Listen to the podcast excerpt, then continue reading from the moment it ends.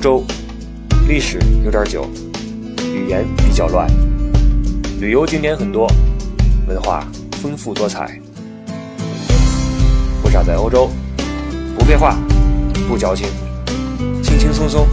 实实在在。虽然有点伪文艺，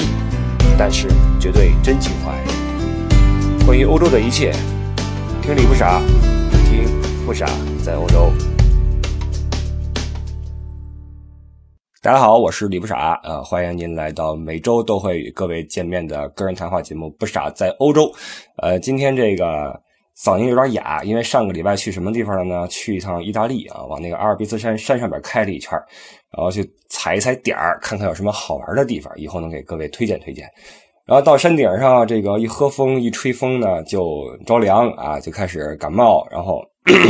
嗓子就很哑。当然了，好在咱们这不是一个选秀节目，如果是选秀节目的话，我说到这儿，评委让我滚了。那我们这期节目呢，又请来了一位新的嘉宾，现在坐在我对面的就是来自于北京某旅行社的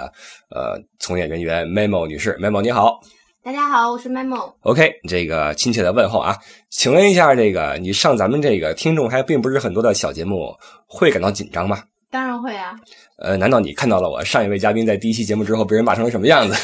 对的，没关系，因为在第二期之后就有了很大的改观啊，因为这个是我的疏导不力啊。嗯，你是我的第三次请嘉宾的节目，所以这次应该还算 OK 啊。这个我想问一下，你现在这个你在旅游行业就职几年了？五到六年吧，五到六年，嗯呃，也算是个准资深人士了。嗯，时间还是挺长的了。 OK，因为咱们这节目不跟什么利益沾边儿嗯我在这节目中不提及你的旅行社的名字，OK 吗？ OK 啊，啊，主要是说了也没人知道。不是这样哈、是你如果你选一个旅游产品的话，你这个普通的产品有可能你就觉得这种大社特别好，但是在专项产品上面哈、比如说你有有一个特定的需求之类嗯，往往是一些你可能没有听说过的一些小的旅行社做得非常好。memo，你们的旅行社在我看来，在这个游学方面，在市场里面做的深度和专业性是数一数二的，这个是我的个人感觉啊。谢谢。不夸张。那个，既然你来了，既然你是来自旅行社，那么今天我们来聊聊这个旅游产品这么这么个话题，好不好？好，给我们解释一下什么是旅游产品。旅游产品很简单，就是你能够在一些嗯、网站上面或者是在门店里面看到的一些行程，呃，包括一些图片呀、一些解释啊，你看到的这个就叫做旅游产品。是不是那些什么八天十五国游、五天七国游什么这种东西？嗯，对。那这种旅游产品都是谁做出来的？都是现在有一个很流行的说法叫旅行规划师，哎呦，那您是？哎我是资深的旅行规划 师。你好，你好，你好，幸会，幸会。这个，请资深的这个什么师跟我们说一下哈。这个今天想聊什么呢？想聊一聊这个大家面对一个旅游产品之后呀，嗯哼。应该怎么去选嗯？因为这市场上这个跟超市一样哈，嗯全都在做旅游。现在旅行社如大雨后的春笋啊，乌泱乌泱往外滋。这到底选哪家的？选多少钱的合适？因为都写特漂亮嗯，都是那照片，什么斗兽场吧，什么铁塔吧，对吧嗯？嗯，都特漂亮，吹得都特别美。那怎么选？这里边有没有几个大的要素给我们去参考？有啊，比如，嗯比如价格，哎，说到价格呢，这个就有一些这个，我经常听说什么天价旅行团，嗯什么低价旅行团。嗯等等，那作为我们的消费者，可能我们想选的是一个经济实惠的、适合自己的一个产品出来对。那么，如何区分某个产品到底是经济实惠的还是低价的？嗯，在价格的部分吗？对，就是性价比高一点的呗。就是实惠的，嗯，对啊，那就是便宜越便宜越好了。性价比高不代表便宜啊。怎么说？嗯，比如说有那种八九千块钱让你出来十天十二天的，嗯，它肯定性价比就不高啊。 哎，是不是这个国家数减天数，这个得的差越大越不好说？当然不是，因为这个最早的什么五天十国游什么这种、对啊就不靠谱是吧？当然不靠谱啊。现在应该没有人去这样的行程了吧？呃，是对，嗯，当时管人叫扫盲线是吧？对啊现在大家都认字儿了，都不叫扫盲了是吧？ 那这个低价团的定义是什么？先说一说吧。低价团的定义就是，嗯，它卖出的价格相当于成本，或者是低于成本，低于成本怎么卖呢？那不是赔本买卖吗？会有别的方式赚回来啊。那也就是说，呃，把人先带上船，嗯到了湖中间儿再亮刀 子，是这意思吗？不能说的这么难听吧？那是怎么着？ 就是你你的那个费用里面就没有包含其他的项目啊，就说明你去了之后，如果你想玩其他的，就要嗯自己再付额外的费用啊。啊，那比如说我报了一个低价团啊，嗯这个五天十五国游，然后呢，这个带我去趟巴黎，落地之后我会有什么样的遭遇呢？不能说遭遇吧，就是你会有自己的选择啊。比如说我、我我的行程上面只写了带你去巴黎，嗯，啊，那然到了，后对到到了之后，你想你想看，比如说你想去坐塞纳河的游船啊那就需要你额外付费用啊，这个费用里面不包含啊。呃，这倒可以理解，嗯，因为你没说嘛，对啊。那比如说我说了，我要带你去看嗯凯旋门啊，嗯，那有可能就只是在车上看啊。哦，还不让我过去看一看了，对啊，如果你想要过去，有可能就要付费用。哦嗯，等于说是羊毛出在羊身上，只不过是早剃还是晚剃的区别。可以这么说吧。 OK，那这个低价团到底是好是坏呢？这个就要看你选择这个团的时候的想法和你自己的预算吧。那也就是说，比如说啊，我这个省吃俭用，我攒了几个月的钱，我去游一趟，是吧？嗯我八千块游欧洲，对吧？嗯，我八千八百八十八，然后我就走了，然后我坐飞机嗷嗷嗷，哎，飞机都是转机的吧？这种这种团，啊，对，一般是。呃，什么啊？那迪拜来个踩一迪脚，拜迪拜的转机应该是很舒服的，哟，那难道还让让我去什么？俄罗斯啊，哎呀，那到了之后，这个是不是说一到巴黎就跟我说啊，你想去什么地方的话多少钱？什么什么地方多少钱？嗯，如果是很便宜的团队的话，应该是这样的。那问题是我没什么钱，我就想出去走一圈儿，等于说就挺合适的。嗯，可可以啊，合适啊，低价团其实它反而是适用于这么一类人，就是我预算不高，嗯哼，然后我出去之后呢，我想根据我自己的这个状况以及我的兴趣选择我去什么地方合适，我并不需要都看。呃，但是你自己还是有一个期望值吧，嗯就肯定如果是报了这么便宜的团队的话，你的嗯期望值应该是要降下来。 OK，嗯你就不能想着说我这八千八百八十八，我还红磨坊走一圈儿看大跳舞不不仅仅是这些景点的问题吧，有可能住宿、哦。餐饮这哦些的价，就是这些的期望值你都要降下来。我明明白了，嗯就是等于是个穷游，只不过不是自由行而已。啊，对，减肥团是吧？还有一种说法是天价团，嗯，这是干嘛的？就是很贵的呀，为什么贵还有人买呢？因为它提供的项目不一样啊，有可能一呃除了一一以外，吃住行都不一样。哦，等于说穷游的是吃那个方便面，嗯那我这个天价的我吃龙虾，嗯，米其林哦，米其林。那这玩儿呢？玩儿有什么不一样的地方呢？去了可以坐直升机、滑翔机、开坦克，哦，呃，另外那是就大巴，大巴，大巴。对啊，哦，就等于说它贵在具体的内容上面。嗯是的，还有住宿，比如说你很便宜的团队可能就住一个普通的连锁酒店，嗯三星酒店，嗯很贵的价格可能是住五星或者是那种度假度假的圣地啊之类的。嗯嗯嗯。那这个现在这个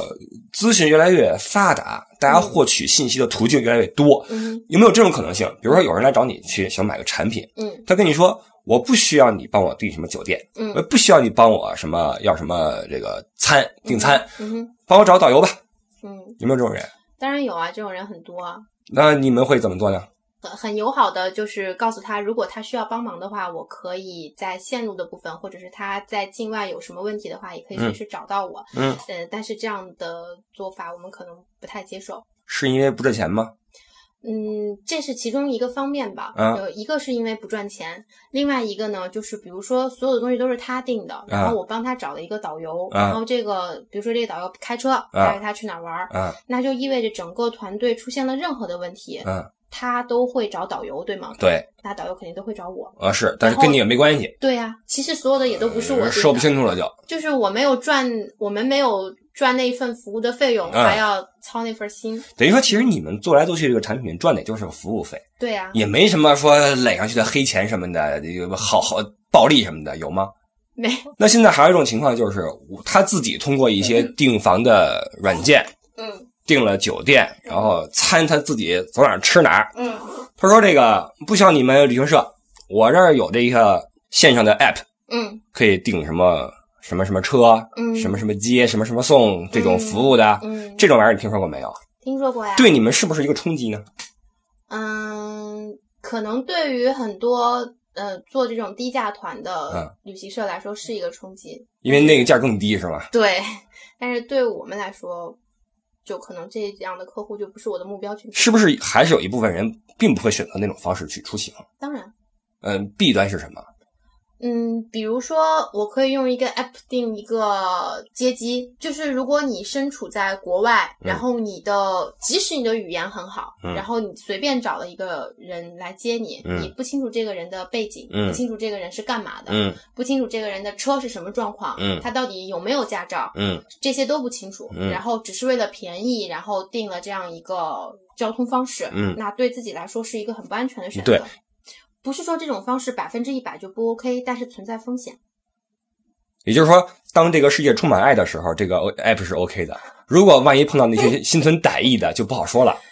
对，其截实你也一嗯不刀是心存歹意啊，就是为了赚钱，你是为了省钱，他是为了赚钱是啊，，结果没想到车没油了，或者哎胎对爆了，或或者他压根儿就没有驾照，哦，然后就被警察逮了。哎那对那你说你是走是不走？明白对对对对对，就麻烦，对是啊，吧？有时候省钱省出一堆麻烦来。对啊，与与其这样子，你其实你可以打车。 所以说了半天，发现这个旅行产品上面，这个实际上也是一分钱一分货，当然，没有什么这个暴利什么的哈。所有的产品都是一样的呀。你知道，也就是说，我多花一千块钱，自然有这一千块钱的回报。是的，其实我作为这个导游，我也希望大家多为自己的这个行程的体验去考虑一下啊嗯，不要去一味的去只看这个价格。对，价格是要看的，但不能只看价格。哎，那么除了价格之外，现在我们就把这个目光再往其他地方去转移，比如说这个内容，对吧？嗯我们一分钱一分货，这货怎么样？这内容怎么样？内容体现在什么地方呢？内容就是线路啊，路线，对，嗯，比如说什么法瑞意，什么德捷奥，什么就嗯这、什么荷比卢法德，什么这种，这是线路。对，那作为没有来过欧洲的人，你觉得选个什么样的路线比较好？就是常规的一些线路吧，正常的。嗯哼，就是呃经典的，对，就是保底的，嗯什么荷比卢法德，嗯，这是不是已经老了？这应该是很多年前吧？对，现在是不是什么呃法瑞意多一些？呃，法德意吧，其实，在我看来啊，这个如果您是第一次来欧洲的话，嗯你要想好你来的目的是什么，对的，因为这个欧洲很丰富，对吧？嗯它不像什么呃马尔代夫，你去个三天就那样了，对吧？泰国去个五天就那样了。欧洲很多国家语言也不一样，吃的也不一样，文化也不一样。因为在我看来哈、现在这个产品它其实实际上一方面是旅行社自己在开发，另一方面也在根据游客的口味在调整。嗯，当然，那现在的趋势是什么？你有没有一个大体的一个概念？嗯，现在更多的可能希望去北欧、西班牙或者是东欧，也就是说那些之前大家没去过的地方。对，哎，中国这个人这么多，客户这么多，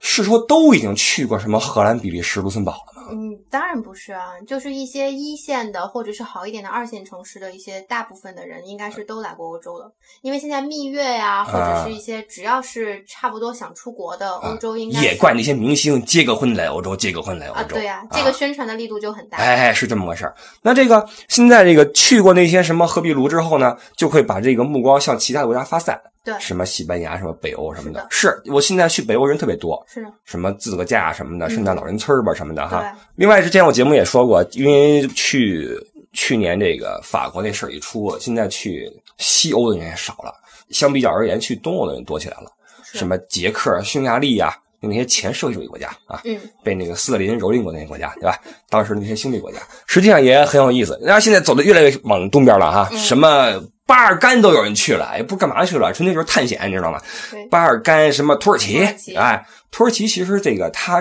前几年它这个旅游广告做的还挺热的。 嗯，在对中国我见过。对，在北京的地铁里面都能看到。对的，结果黄了。呃，就因为那个，哎，对的去年那个大使馆不是说了吗？呼吁说先不要去土耳其旅游，对对对吧？这个因为那因为韩国人被打了，你知道吗？把那个目标指向了中国人，结果把韩国人打了啊！这个打错人了，你知道吧？韩国人还西吧，你没有呀，听不懂。那你作为一个嗯做线路的一个从业人员，说说你最喜欢做，不是你你最常做的线路是什么吧？嗯，因为我们是德国的公司，啊所以做就是做的所有的线路肯定会包含德国，嗯哼，因为德国处在整个欧洲的最中间，然后就意味着我们做的线路可以有很多个选择的方向。嗯，呃，如果是往西边做呢，就是法国，嗯，呃，瑞士，嗯嗯、卢森堡，嗯嗯，然后如果是往南边做呢，就是意大利、奥地利，嗯呃，当然还是瑞士，嗯然后如果往东边的话呢，就是捷克、嗯，波兰不太去，呃对现在现在会火一点了，但是我们不太去。 OK，嗯也就是你们做的还是那种比较火的、卖的比较好的一些线路，就是包括德国这一块儿的，往东或往西、往南走这这这些路线。嗯，对，一部分是客户有针对性的去选择国家，因为我们做的线路一般情况下不超过三个国家。啊哈，如果是十几天的行程的话，最多不超过四个。如果 OK 加上瑞士的话，为了体验，嗯，对，为了为了感受度吧，就是很多很多客户他们希望就是来到欧洲，就是我接触的，如果是嗯，哪怕已经来过很多次了，他们首选会是两个地方，巴黎和罗马。德国不是他们的全部的首选的地方，嗯，但是如果你加上了，然后当他们回来之后，德国的感受度是最好的。啊，对，主要是在德国买奶粉，因为德国呢，它虽然旅游资源并没有像法国和意大利那么丰富，但是它作为这种生活的体验度上是非常好的，它的嗯秩序性啊，以及它的这种平稳这种生活呀、就是它它没有那么大的名气，啊对但是实际上旅游的不管是人文的还嗯是自然景观的，嗯都是很反观这个像巴黎和罗马的话，名气很大，但是有的时候啊，这体验可能会稍微的和想象不太一样。嗯对。如果你只是去，只是报了旅行团，然后去那么一次两次的话，可能不会感受到那个城市的美好。对的，也这也是我一个感受，就是我去了巴黎，去了得有十几次之后，我才发现，哎，巴黎其实也有好玩的地方。那如果有人打电话给你说这个，能不能帮我选个线路出来？嗯你会怎么推荐他？嗯，一般情况下，我会先问一下他自己想去哪儿。嗯，当然就是如果一般哪儿都想去对、啊一般的客户就会说的天马行空，哪儿都不错啊，啊！然后就是今天在西班牙，明天就想告诉我去 捷克，对对对对还对，告诉你说要开车去，呃，对对对对对，这这个就是这种很不现实的问题都会遇到，啊嗯，但是嗯，因为你作为一个旅行规划师嘛，啊是吧对对对对我们得帮他规划嘛，，是是，嗯，所以设就计一下会人生方向。对对，对然后就会看一下他的预算，嗯大概够玩哪个国家，是不是一般听完预算的心里一凉没有没有，就还是有有的还是比较正常的。啊？OK 嗯啊，当然，就是人的预算都是先前期想的嘛。是当当如果你是一个很好的引导者的话，对对对嗯，这这这对，然后你就会跟他说出来很多更好玩的东西，他对会提高他的预算。对，这个就看你自己的水平。嗯嗯，有道理，有嗯然后预算完了之后呢，就会想，嗯，比如说几个国家，他们就必须有取舍。对，嗯，比如说他希望去六个国家，然后还要看他的假期、嗯还有多少天，哎嗯，然后如果他的天数是不够的话，我嗯会基本上会让他先砍掉几个可去可不去的国家。有嗯些其实他们也只是觉得，哎，我就去都去了，我去看一眼吧。嗯嗯，实际上是没有那个必要的。嗯这样子的话，基本上国家就可以选出来了。如果国家已经确定了的话，其实就对他来说也会比较简单。嗯。那经过一系列的问询和询价之后，包背上了，机票到手了，万一出点什么事儿找谁？这事儿怎么说？比如说我病了，或者说我车翻了，或者说怎么着，我东西丢了，怎么着？这保障问题吧，我们就说旅游产品的保障问题吧。其实你刚才举的那三个例子是完全不同方向的例子，对，会找不同方向的人。那比如说我来处理这个问题我窜稀了，比如说你生病了，然后你肯定第一第一反应肯定是找你们导游嘛，呃，我导游我要去医院，我要看到看医生，对呀、啊所以这个部分应该是归保险、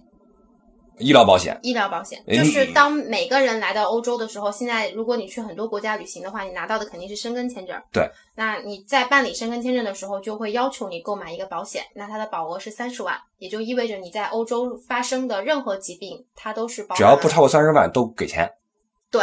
那不同的保险公司之间有没有什么差别啊？嗯，其实对于我了解到的，对于来欧洲的保险的话，嗯，差别没有特别的大，因为它毕竟有签证这一道在这儿砍着。嗯呃，那差别就在于理赔的速度吧。 ，OK，、哦，然后还有你是不是需要在欧洲垫付？那保险公司哪个算比较靠谱的呀？嗯，因为本身我们是觉得德国的企业和公司比较靠谱，所以我们就选的是安联安联医保。安联旅行保险。那这个我这个车翻了，找谁去啊？车翻了要找旅行社啊？就是你要你要看你你报这个团队的时候，或者是你比如说你是几个人，然后定制了一个团队的话，你也要看一下你给你组织这次旅行的公司啊或者是团队，啊，它靠不靠谱？这个时候就是考验他们的时候了。呃危机处理能力，对，车应该都是不会翻的，但是基本对上会出现车坏了的问题。哎，比如空调坏了，对，哎他那排出风，我这排不出风了，嗯、对啊，啊这这种问题是比较多的。然后这个时候就考虑你报这个团队的时候，这个旅行社是不是有能力啊和有责任心来帮你解决境外的一些问题？呃他要没责任心的话，是不是就俩人换着坐一坐，轮流吹一吹就过去了？你遇到过吗？我遇到过呀，是吧我遇到过一次是什么呢？ 嗯当时我还不是导游，我跟车在旅游，啊、然后那个空调坏了，嗯，意大利夏天，导游急中生智，嗯导游说不要急，我们马上就要进阿尔卑斯 山了，上山之后准保凉快啊，然后就进去了。进去之后就气温下来了嘛，嗯第二天下雨嗯啊，这个天随人愿，就没有再有人抱怨。那当然也有人投诉啊，我觉得哎怎么回事什么这个那个的，导游是急的是满满头汗，因为他也没办法对吧？嗯，导游是一切的这个问题的这个有事先找导游，是的你，们倒霉催的活该是吧？谁让你陪着我的？啊，这个那我东西丢怎么办？有没有这个财务丢失险呀、有啊，就是你你不是会选那个旅行的保险吗？是然后一般情况下，呃，客户都不会去关心这个旅行保险的保费，因为他实际上关心的是签证的费用啊。嗯，基本上签证的费用里面就是包含保险的费用了。哦，它会就比如说我们选的安联的保险，它会有很多档位，嗯，比如说基础的，然后舒适的、对尊享的，啊，对，嗯，就会有很多。这区别我知道，我曾经研究过这个保险哈、比如说这个比较负责任的保险，比如说你这个投保人哈、嗯， 挂了，在境外挂了。他给你一盒，给你拉回去，你知道吗？对啊对啊对啊你不负责任的话，你就人有点疙瘩，你过来亲自来拎回去，对 吧？就这区别。好，你接着说。对呀、然后就就它会，如果你是尊享的那个版本的话，它是有那个选项的，嗯然后有一个就是嗯，好像是私人物品丢失吧，啊嗯，这个都是可以赔付的。那我这骗保不就有机会了？你要去警察局立还案有去啊对，你要去立案，还要有证人，对对对对还有对会提供一系列的证明，还有证明了你丢了多少东西。最关键的是耽误价值行多程少，你一耽误行程就受不了。嗯、对呀、谁有功夫处理你的事儿，对吧？所以旅行中还是要小心这种意外不要发生啊！这是最好的保险，就是自己一颗随时都能保持冷静的头脑，对吧？但是如果你是因为丢了东西或者是被偷了的话，嗯实际上这个基本上就可以忘记这事儿了啊！我之前节目里说过这个，这咱不用说了啊。那这个价格也有了，内容也路线也知道了，保障还行啊，有盒儿。我们作为呃消费者，嗯我们看什么产品，嗯我们和不同的社之间的沟通，嗯，这有区别呀、对呀、对啊，在这里面你有没有一些什么你想和大家分享的经历、经验之类的？你怎么和他们打交道的？呃，比如说啊，嗯前期的咨询这块儿，嗯你大家都是怎么问你的？因为我经常被人问一些我不知道怎么回答的问题。比如说，我前两天微博上有一个人问我，我到现在没回答他的问题哈。他问我说：“我想十一月份去趟什么什么地方，几国转一转，请问那个穿什么衣服合适，以及有哪些地方不值得一去？”这我就不知道怎么说，你知道吗？首先说这穿什么衣服啊，我当然希望您穿的倍儿帅、倍儿漂亮，对吧？但问题是，怎么算热，怎么算冷？嗯我们中国这么大，您要是一东北的和来自海南，这冷不冷、热不热可就不一样了，是不是？还有就是什么地方不值得一去？那我不知道您是什么类型的选手，您是文史型的呀，还是理工型的呀，还是体力型的呀？啊，您是想爬山呀，还是去博物馆呀，还是去教堂去赎罪去呀？那什么叫值得去？什么叫不值得去？这问题往这儿一撂，我就不知道怎么回答了。嗯你有没有这种类似的经验？有没有这种人？哎，他跟你这块儿问了半天哈，嗯，打电话打半小时，嗯，去哪儿合适，嗯穿什么合适，嗯哪儿值得一去，嗯你全都给他说明白了，嗯掰扯清楚了，嗯，签证多少钱，路线怎么走，全说明白了，嗯哼价儿报出去了、嗯啊，八千八百八十八，好，拿走了，找别的社区询价去了，嗯，有啊有这种人，有。首先，他问我的时候，我是很认真负责的告诉他的，嗯然后帮他做行程和帮他报价是我工作的一部分，嗯然后在我的职权范围之内，我可能会给他我认为性价比最高的一个方案，嗯，他拿着这个方案如果去问别人，当然是 OK 的，嗯但是呃，一般情况下，呃，因为我们接的团队都是定制的那种小小一点规模的团队，嗯，所以他们的要求都相对来讲会比较多一点，嗯我不太害怕他去问别人，因为我们提供的一些项目或者是我们我自己想到的一些点子为他的，嗯我不认为所有人都可以做， OK，也就是说，你们还是有一定自己的核心竞争力的。对。那有没有一些其他，这比如说在在在其他社问完价格了、嗯啊嗯，找你来了，那个社给我开开价是这个价格，嗯你能不能比这更低？嗯，那你怎么回答呢？嗯，首先这也是我客户的一种，所以我肯定会帮他报价的。嗯在就是合理的我们的利润的范围之内就嗯报给他，正常报。嗯嗯，但是自己心里面肯定会会思考这个问题。嗯啊，这个客户肯定是对于价格的部分看得比较重。也就是说，你们会在不参与低价恶性竞争的前提下去做这个生意去。当然，哎，这个我比较喜欢啊，有自己的这个气节啊。嗯还有没有什么其他的特别搞的问题，特别神的问题？嗯，我曾经有一次有一个有一个女的客户吧，啊，嗯，然后她当时是订了法国的酒庄，啊，嗯，然后去那么十天左右，就喝酒去。呃，不去买买酒，然后啊去学习一些红酒的知识吧。哦哦嗯，啊还是一个很高端的团队，哦哟只有两个女孩儿， ，OK，然后他们就会问，呃，当然会一些问一些常规的问题。那最后他提了一个问题，说那个，嗯，你可以先告诉我导游的姓名吗？啊，这个当然是可以的。姓名对啊，不是性别吗？嗯，等一下，哦你说慢慢来嘛。啊嗯，姓姓名啊然后电话、啊联系啊！方式、哎呦微信，哎呦啊，全部都要走了。啊然后呢，在他联系这个导游之前，啊他会再问。当然，他已经知道这个导游是男的女的了。啊嗯，婚否？有没有女朋友啊？然后他在，哎他是希望这导游是个未婚的帅哥还是？嗯，帅哥是肯定的，是不是哦未婚不一定。哦嗯，，可以不是。哎，我只听说过有些男的客户嗯要求说，我们希望今天或者说我们希望这个十几天带我们的是一个美女导游。啊，我经常会听到这种呃要求在我们圈子里面。哦是吗？对的，嗯，但是因为我我带的客户，嗯，基本上我找的都是男的导游吧，嗯因为本人觉得男的导游在带这种小小的团队，因为我们是小的团队比较多对，所以他需要开车。对，如果是女孩子开车的话，可能客人也不会觉得非常安全。呃，对，当然了，我们并不是性别歧视啊，因为这啊当个然女司机也是很靠谱的啊。现在这个司机多的是啊，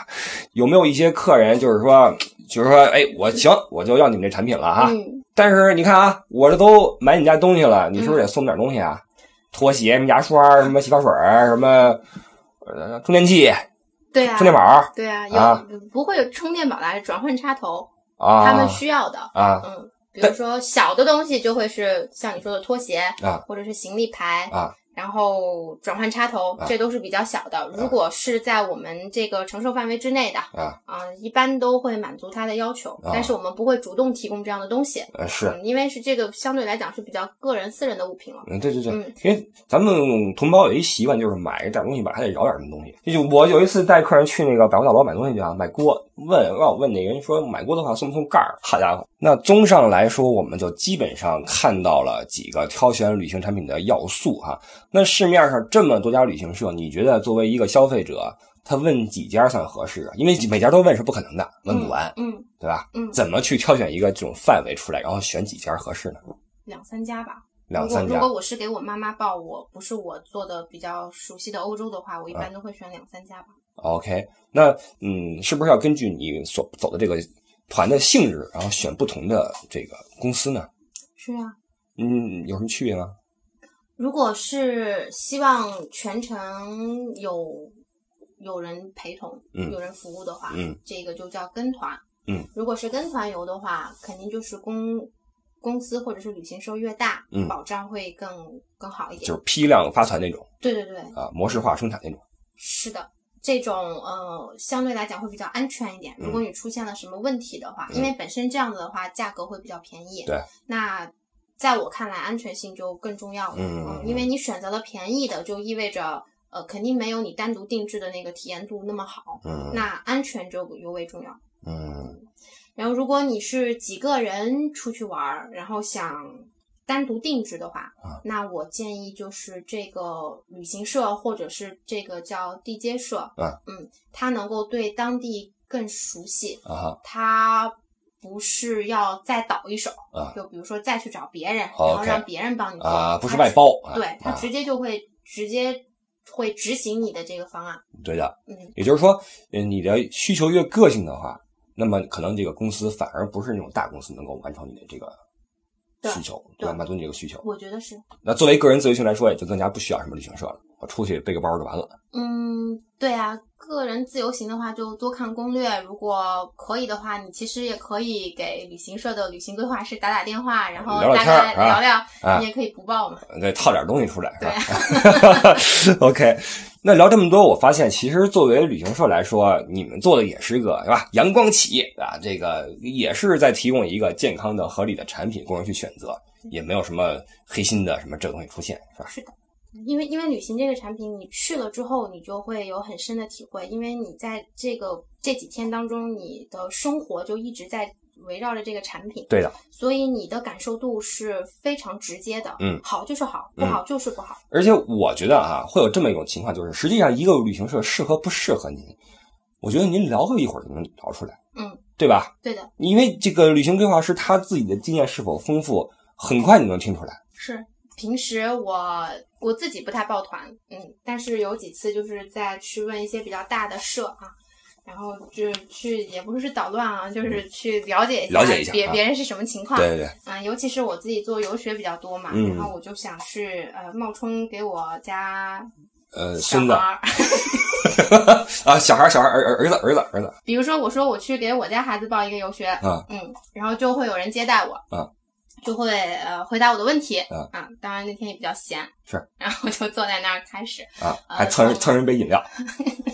白水，白水啊，然后从头开始聊，就当然欧洲我我最熟悉嘛，嗯我就从欧洲开始聊。嗯我说我就想报一个什么样的团队，嗯然后从签证一直聊到这个产品的细节的部分。嗯然后每聊到一个部分呢，其实他都嗯回答的刚开始还是 OK 的，就大方面都是可以的，就是他是经过培训的，可以看得出来。嗯但是他本身没去过，他也不清楚这个产品是怎么执行的。呃，所以，当你问到很细节的问题的时候，包括在签证的这个范围内，嗯他都会出很多错误。有一次死啊，我知道了对，比如说我问他，我说那我给我孩子办理签证的话，那个需要多久？啊，他说三个月，那实际呢？实际上十天吧，哦就，是我拿到材料之后，是不是一边说一边擦汗？那那那对面那个，没有啊，然后但你 是。问死机了，对，刚刚开始的时候他没有啊，但啊是后来我就越问越多，啊嗯而且就是也不能说我太坏了吧，反正就是他说了这个之后，我会告诉他，哎，不是那样那样那样的。啊， 对对对对对，我明白了明白了。所以这个实际上我们在和旅行社的从业人员沟通的时候，也能够自己甄选出来这家社以及这个产品是不是适合自己。嗯，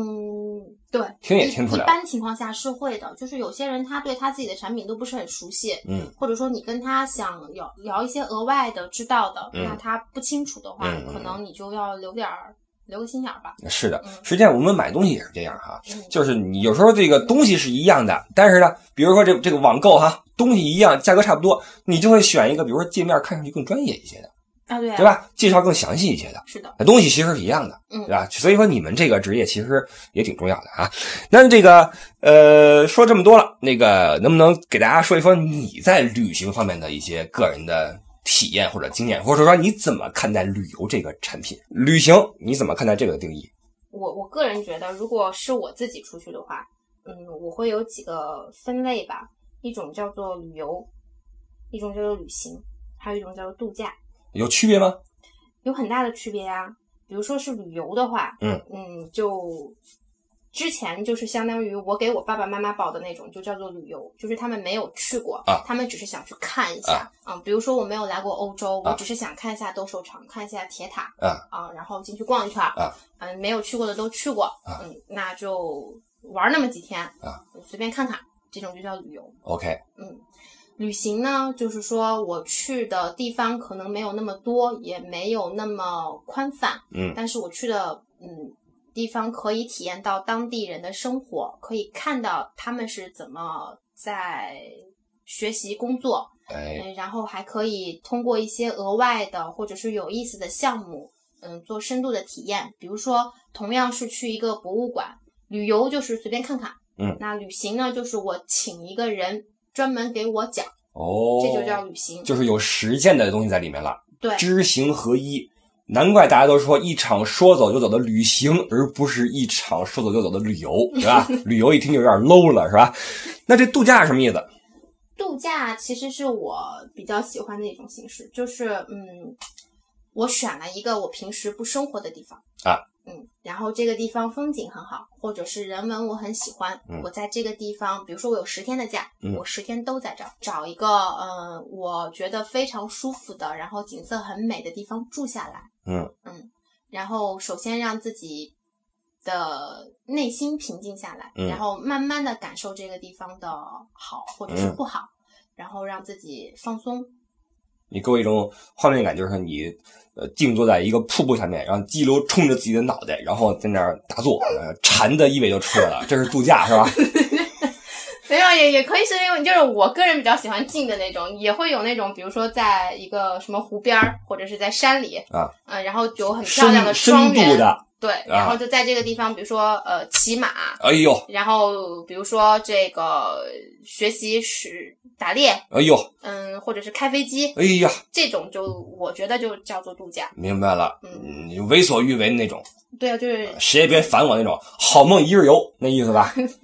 哎，那最后你再给大家做个建议吧，就是嗯大家在、呃、选择旅游产品的时候，或者规划自己的一场旅行的时候，应该怎么去考虑？嗯，其实也不是我给大家的建议吧，就是我自己如果选择一个地方去玩儿，嗯，我会首先先明确自己的目的，我到底是我之前说的哪一种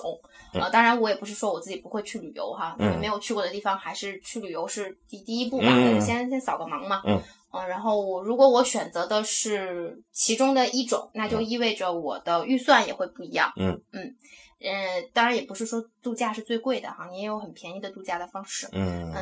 通过目的可以确定我的预算，嗯呃，预算确定了之后，我就会确定最终的线路吧，因为你会有一个大概的方向。嗯你想去哪儿，这个是很早就定了的。那你想去哪儿，会不会受外界影响？比如说你朋友圈里边有一帮人说，哎，我们去哪儿哪儿哪儿，我们去哪儿哪儿哪儿了，会不会你也想去？嗯，我个人嘛，啊不太会 OK 就是比如说别人去了哪儿，我就啊，那那我我不不去 了。了。因为朋友圈的生活总是这个最绚丽多彩的，嗯都是那个在外边什么影子哈，啪来一个啊，长腿啪来一个，跳起来啪来一个，后边瀑布来一个，看得你这心里痒痒的。其实不是那么回事儿因为我自己的朋友圈我也发一些什么美景什么的哈，其实根本就不是那么回事儿我曾经发过一个，我在一个摇椅上面哈，对着一个湖啊啊，呜哦看看到见过看见吧，嗯，那是什么状态啊？底下人都说好羡慕你啊，可以过这种生活啊，什么这个。我跟你说当时什么情况啊？当时是我领着好几十个人过去，我说哎，这边是哪儿哪儿哪儿，那边是哪儿哪儿哪儿，几点几点集合啊，千万别晚了啊，哎，小心脚底下啊。全都处理好之后，我跟一边开始摇，我准备我准备拍一个我前面没人的时候，嗯但我前面前面全是人，我前面十来个人、二十个人在那儿一直在那儿拍，你知道吗？所以在无奈的情况下，你只能拍脚。我一直摇啊，摇到没人之后，我啪录了五秒钟的视频，然后人来了，我一停，好，发出去了。大家说啊，好羡慕你的生活，其实根本不是那么回事儿。我跟你说，朋友圈的生活全是假的，但是吃薯片那个是真的。 但是吃薯片那是真吃的啊，是真吃。在这儿也做广告啊，想看一些旅游视频，当然了，不是那么专业的啊，一些瞎拍的一些小视频，可以上我的新浪微博啊，艾特李不傻，是我的个人的一个页面。有什么问题？当然了，问题基本上也没怎么回答啊。有什么问题，有什么想聊的，可以在上面一起来逗逗闷子啊。也不是，我也不是专业的旅行规划师，是吧？我是前线这冲锋陷阵的，都是 memo 指哪儿我打哪儿，你知道吧？我就是干这个的啊。这个好，今天和 memo 聊了这么长时间呢，觉得受益匪浅啊，知道了很多专业的知识，也希望各位听完之后，对待旅游产品的选择和挑选方面呢，有一定的体会啊，因为这玩意儿不是开玩笑的啊哈、万八千拍下去，出去玩一趟，谁都想玩到好一点。同时呢，呃，想提醒您的是，旅行本来就不是一个省钱的事情啊，不是说你穷就不能旅游，有穷游的方式，但是。旅游，你的品质很重要，你的经历很重要。你不要把你旅游的这种体验，把它的这种品质排在你日常的生活品质之下。旅游应该是高于你平时生活品质的一种休闲、一种放松，而不是你的一种呃我去修行，我去什么啊提炼我自己什么的，我去什么荒野求生，那是另外一回事儿啊！你又不拍什么 Discovery 的。好，那这期就聊这么多，非常感谢我们面前的 Memo 女士啊，和我们分享了这么多自己的经验，希望以后有机会咱能从您那儿学习一些知识。那 Memo 老师还有什么想和我们大家最后交代的吗？嗯，非常感谢李不傻先生给我这次机会，哎呀呃在这个特别热门的这个访谈节目里面，嗯，跟大家聊一聊旅行的事情对。感谢大家的收听，也希望大家在下个星期生活工作愉快。好吧，那借 Memo 的吉言啊，那希望大家不论是在生活中还是在旅行中，因为现在十一长假也过去了哈，基本上都玩完了。呃，不论是在什么时候，上就玩儿。 不是玩完了啊，就是基基本上都回来了啊。今天晚上月亮特别圆，今天是十五啊，今天是十五，这个是个圆满的日子。希望大家不论是在生活中还是在旅行中，都可以平安、幸福、圆满、愉快。呃，我们在下一期的不傻在欧洲节目中再见吧，感谢各位今天的收听，拜拜。